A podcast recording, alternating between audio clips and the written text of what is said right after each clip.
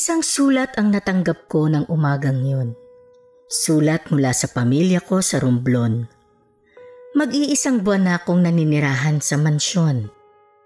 Ang malaking bahay na binabalutan ng malagim na lihim na walang sino man ang dapat na makaalam.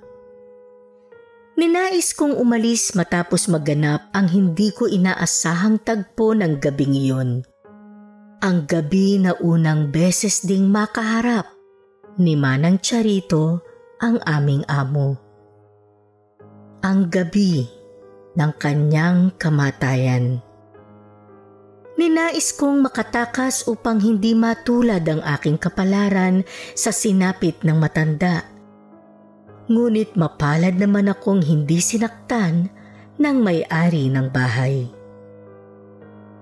isang napakagandang dalaga na may maitim na sikreto. Isang kampon ng demonyo na nagkukubli sa katawan ng isang maladyosang dilag. Hindi ito ang unang beses na nakaharap ko ang aming kasambahay sa bahay na ito. Hanggat maaari, hindi ako humaharap sa mga tao. Iniisip ko rin ang kanilang kaligtasan mula sa aking mga kamay. Ngunit ito ang unang beses na nakita ko si Charito sa loob ng apat na pung taong pag-aalaga niya sa mansyon ng aming pamilya.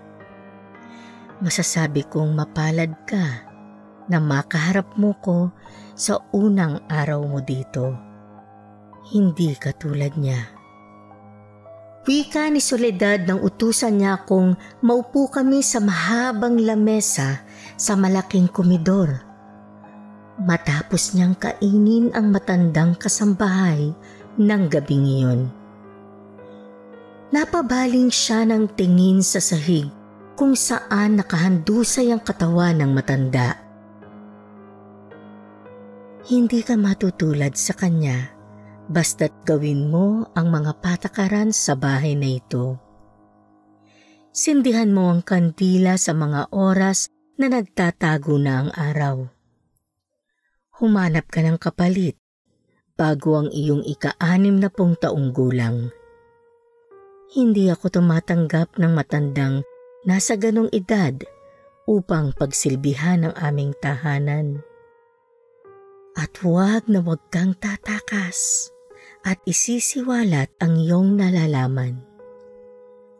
Kayang-kaya kitang hanapin kahit sa ang sulok ng mundo. Uh, opo, opo. Natatakot kong tugon. At isa pa na baka hindi pa nasabi sa iyo ni Charito. Huwag na huwag mong gagalawin ang mga kabaong na nasa pinakailalim na palapag. Pinakailalim na palapag? Mga kabaong? Hindi nabanggit ng matanda na apat pa lang palapag sa mansyong ito at may mga kabaong sa ilalim na palapag. Naisip kong isa yon sa sanay sasabihin niya sa pagsikat ng araw pagtuturong hindi na kailanman magaganap. O maaari ring hindi rin yun alam ng matanda. Doon ay naisip ko rin ang ibang binanggit nito sa akin. Ngayong kaharap ko na ang aming amo, tila kasinungalingan lamang ang sinabi niya na may sakit ang may-ari ng bahay. O maaari ding sakit na maituturing ang pagkataong ikinukubli ng aking kaharap. Dodoblehin kong kabayaran sa iyong paglilingkod. Doble kumpara sa sweldo ng mga naunang kasambahay. Sa huling araw ng bawat buwan, magiiwan ako ng ginto sa harapan ng iyong pintuan. Doble? Ginto? Doon ay bahagya akong nasilaw. Tila tinakpan noon ang takot na aking nararamdaman. Mabilis kong naisip ang aking pamilya, ang kanilang kinabukasan, ang pag-aaral ng apat kong kapatid, ang pagpapagamot kay Itay, at ang pangarap na negosyo ni Inay upang mahinto na siya sa paglalabada na nagdudulot na rin sa kanya ng karamdaman. Huwag kang matakot, Melissa. Hanggat may apoy ang pulang kandila sa madilim na gabi, hindi ka masasaktan. Hindi ka matutulad kay Charito. Napatango-tango na lamang ako ng ulo bilang pagsang-ayon. At nang balingan ko ng tingin ang bangkay ng matanda, muling bumalik ang takot na aking nararamdaman.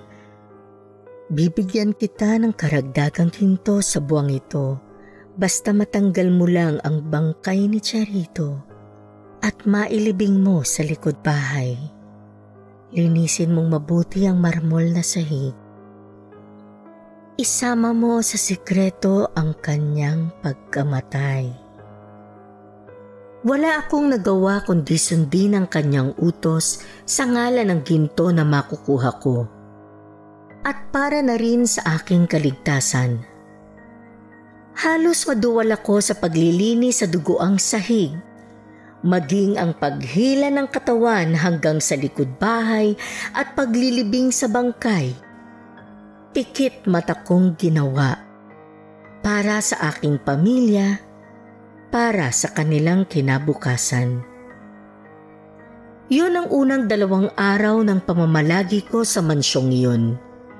Dalawang araw na binalot ng lagim at hilakbot. Mga araw na hinding-hindi ko makakalimutan.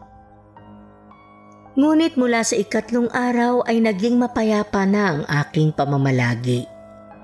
Sumunod ako sa mga patakaran. Hindi ko nakakalimutang sindihan ng pulang kandila bago lumubog ang araw at tatanggalin ang apoy sa bukang liwayway. At katulad ng bili ng naunang kasambahay, sinisiguro kong nakakandado ang aking silid. Walang ingay at walang liwanag sa gabi. Hindi ko maiwasang daluyan ng takot sa tuwing magdidilim. Ngunit naging ligtas naman ako sa mga nagdaang araw. Kahit papano, nasasanay na rin ako. Hindi na rin kami muling nagkaharap ni Doña Soledad simula noon. Ngunit naririnig ko ang kanyang mga yabag. Sa tuwing nagtatago ang araw at kinakain ang kadiliman ng paligid. May mga sandaling kinakalabit ako ng kuryosidad sa tuwing siya ay gising. Iniisip ko kung ano ang kanyang ginagawa pag-iisip na dinadala na rin ako sa pagtulog. Ang liham na natanggap ko ng umagang yon ay isinulat ng isa sa aking mga kapatid. Si Marina ang sumunod sa akin. Ate Melissa, kumusta ka na? Sana ay nasa mabuti kang kalagayan. Sumulat ako dahil may nangyari dito sa atin. Ayoko sanang ibalita sa iyo kung anong nangyayari pero kailangan namin ng tulong. Bumabalik ang sakit ni Itay. Nawawala ang kanyang memorya. Nawawala siya sa sarili. Nagwawala siya. Gusto niyang umalis. Hinahanap ka niya ate. Ang sabi ng doktor kailangan na niya magpatingin dyan sa Maynila sa lalong madaling panahon. Pasensya ka na ate. Alam kong nalulungkot ka dyan sa pagtatrabaho mag-isa. Kung maaari lang na samahan kita ay gagawin ko. Alam kong mag-aalala ka rin ng husto kung sasabihin namin to sa'yo. Kaso kailangan talaga namin ng tulong. Kailangan na nating matulungan si Itay. Mag-ingat ka lagi dyan ha. Nagmamahal, Marina. Luha at pangambang idinulot sa akin ng liham na yon mula sa aking kapatid. Labis na pag-aalala para sa kalagayan ng minamahal naming ama. Naisip kong kailangan ko nang magpadala ng pera sa Romblon. Alzheimer's. Yon ang sakit ni Itay. Isang kalagayan sa utak na nagtatanggal ng memorya. Nagdudulot din yun sa kanya ng pagkalito sa lugar at oras. At binabago rin noon ang kanyang ugali at pakikitungo sa kahit sino man. Matatanggap ko na bukas ang unang sweldo ko bilang kasambahay sa mansyong iyon. Ipapalit ko ang mga ginto at agad kong ipapadala ang pera upang maipagamot na si Itay sa lalong madaling panahon. Kinabukasan ay nauna pa akong nagising sa pagsikat ng araw. Hindi ko mahintay ang araw na yon upang makuha ang ginto at makapagpadala ng pera sa Romblon. Siniguro kong wala na ni kapirasong bilim ang dumidila sa paligid bago buksan ang pinto ng aking silid.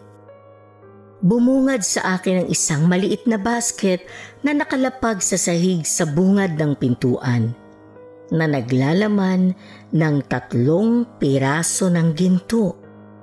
Walang tiyak na hugis, ngunit halos kalahati ng laki ng itlog ng manok ang bawat isa. Labis ang aking tuwa na agad yung kinuha. At hindi na ako nag-aksaya ng oras. Nagpalit ako ng damit at pinatay ang lahat ng apoy sa mga kandila sa may sala. Mabilis akong lumabas ng mansyon at tumungo sa pinakamalapit na sanlaan upang doon ibenta ang mga ginto. Malaking pera ang naging kapalit ng mga ginto na agad ko rin namang ipinadala sa Romblon. Nag-iwan na lamang ako ng maliit na halaga para sa sarili ko. Magtatanghali na nang makabalik ako sa mansyon, ngunit ikinabigla ko ang aking nadatnan. May tatlong tao ang nakatayo sa harapan ng gate ng malaking bahay. Ang aking kapatid na si Marina, si Inay, at kasama rin si Itay. A- ano pong ginagawa niyo rito? Nag-aalala kong bungad. Anak, ikaw ba ang anak ko? Naiiyak na wika ni Itay sabay yakap sa akin. Sa aking balikat ay nagsimula siyang lumuha. Matagal na kitang hinahanap anak ko. Nakadama ko ng kalungkutan para sa aking ama. Gusto ko sanang magalit kina inay at kay Marina sa pagluwas at pagtungo sa lugar na yon. Ngunit ang mga yakap ni Itay ang nagburas sa aking nararamdaman.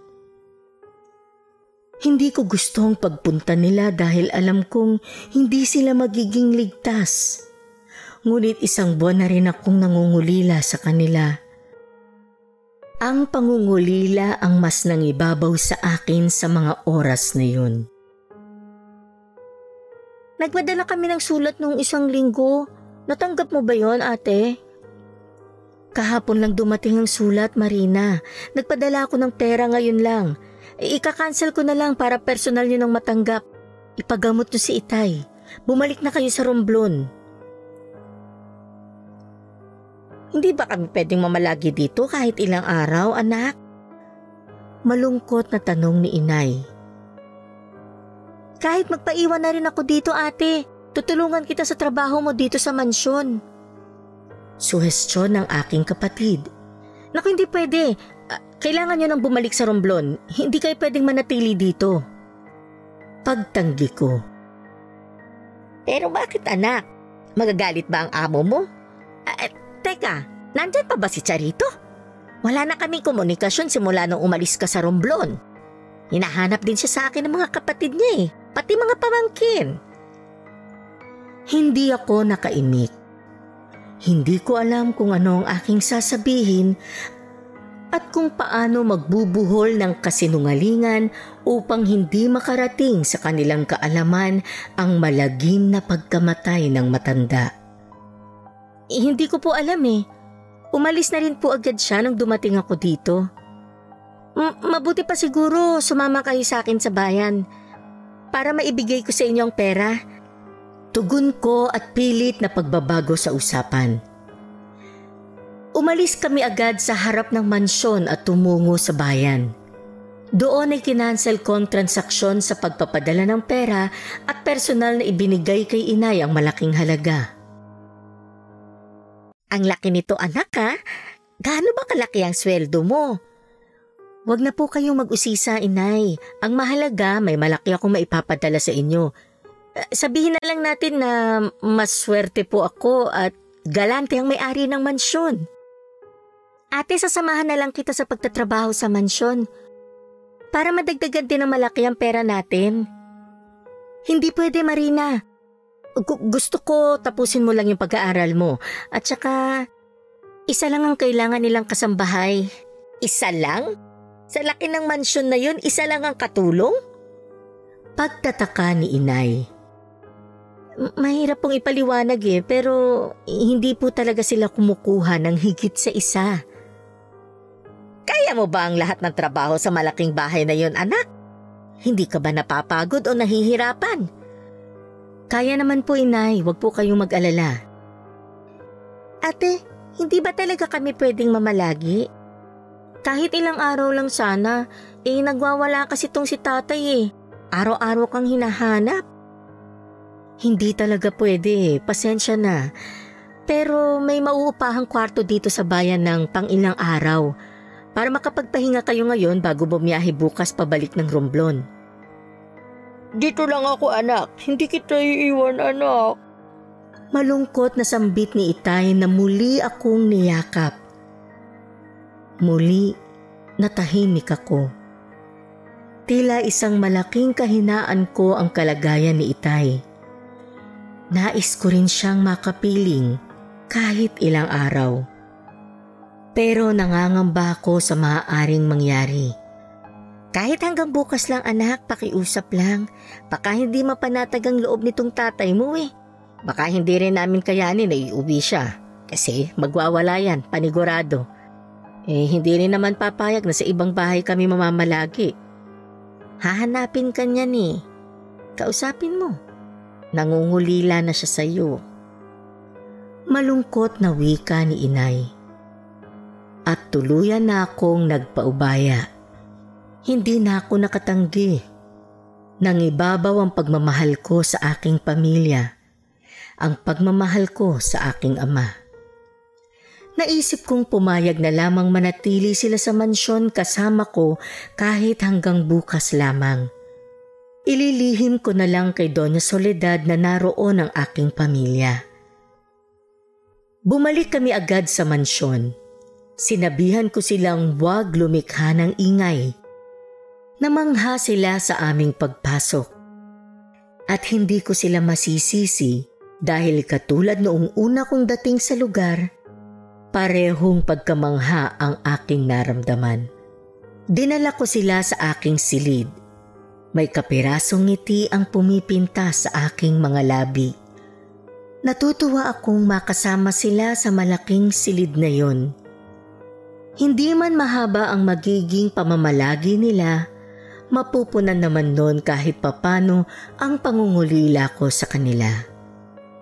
Lulubusin ko ang mga oras hanggang sa kanilang pag-alis kinabukasan. Sinamahan ako sa kusina ni inay sa paghahanda ng pananghalian. Si Marina ang naiwan sa pagbabantay kay Itay sa loob ng aking silid. Sa pagluluto ng pagkain, hindi na iwasan ni inay ang mag-usisa. Katulad ko noon, kinalabit siya ng kanyang kuryosidad. Nasaan ang amo mo? Tulog po siya pag umaga, sa gabi po siya gising. Bakit? Sa gabi ba ang trabaho niya, anak? Hindi ako nakaimik. Hindi ko alam ang aking isasagot. Mayaman na ang amo mo, nagtitiis pa sa trabahong panggabi? Hindi po siya nagtatrabaho sa gabi, inay. Masanay lang po talaga siyang gumising pag madilim na. Abay, vampira ba yung amo mo? Naku anak, walang naikukwento ang mga kapatid ni Charito sa akin na ganito palang sitwasyon dito ha? Uh, na isa lang ang kasambahay sa malaking bahay na to at gabi lang gising ang amo? Aba, nak, ligtas ka ba dito? Nay, ligtas po ako dito. Huwag na kayong mag-alala. May pinadala kong Biblia, krus at rosaryo, hindi ba? May agua bendita din galing kay Padre Ibarra. Naku, wag mo kakalimutan yon ha? Opo, inay.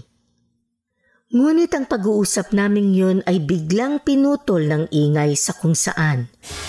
Tila may bumagsak na babasaging salamin sa ibang bahagi ng mansyon. A- ano yun? Ano yun na? Hindi ako umimik. Bagkos ay pinatay ko ang apoy sa kalan at humakbang palapit sa hallway kung saan naroon ang mga silid. Anak, saan yun galing? Parang sa ilalim na palapag po, inay. May ilalim na palapag pa itong mansyon. Hanggang doon ka ba naglilinis na? Aba, ay kaya mo ba talagang mag-isa dito? Inay, bawal po ako magtungo doon. Dito hanggang ikalawang palapag lang ako pwede magtungo, nay. Marami pang naging laman ng pag-uusisa ni inay. Ngunit tila nabingin ako sa pagkakataong yun. Nangibabaw ang kuryosidad ko sa bagay na pinagmula ng ingay. Pinagbawalan ako ng donya na magtungo sa bahaging yon ng mansyon, ngunit nais kong malaman kung anong bagay ang lumikha ng pagkabasag ng salamin. Bukod sa gusto kong masigurong walang magnanakaw na nakapasok sa mansyon, umiikot din sa isip ko na baka may iba pang kababalaghan ang mayroon sa bahaging yon na hindi binanggit ng Donya sa aming paghaharap noon. Humahakbang ako na ang direksyon ay patungo sa pintuan, pababa sa ilalim na palapag.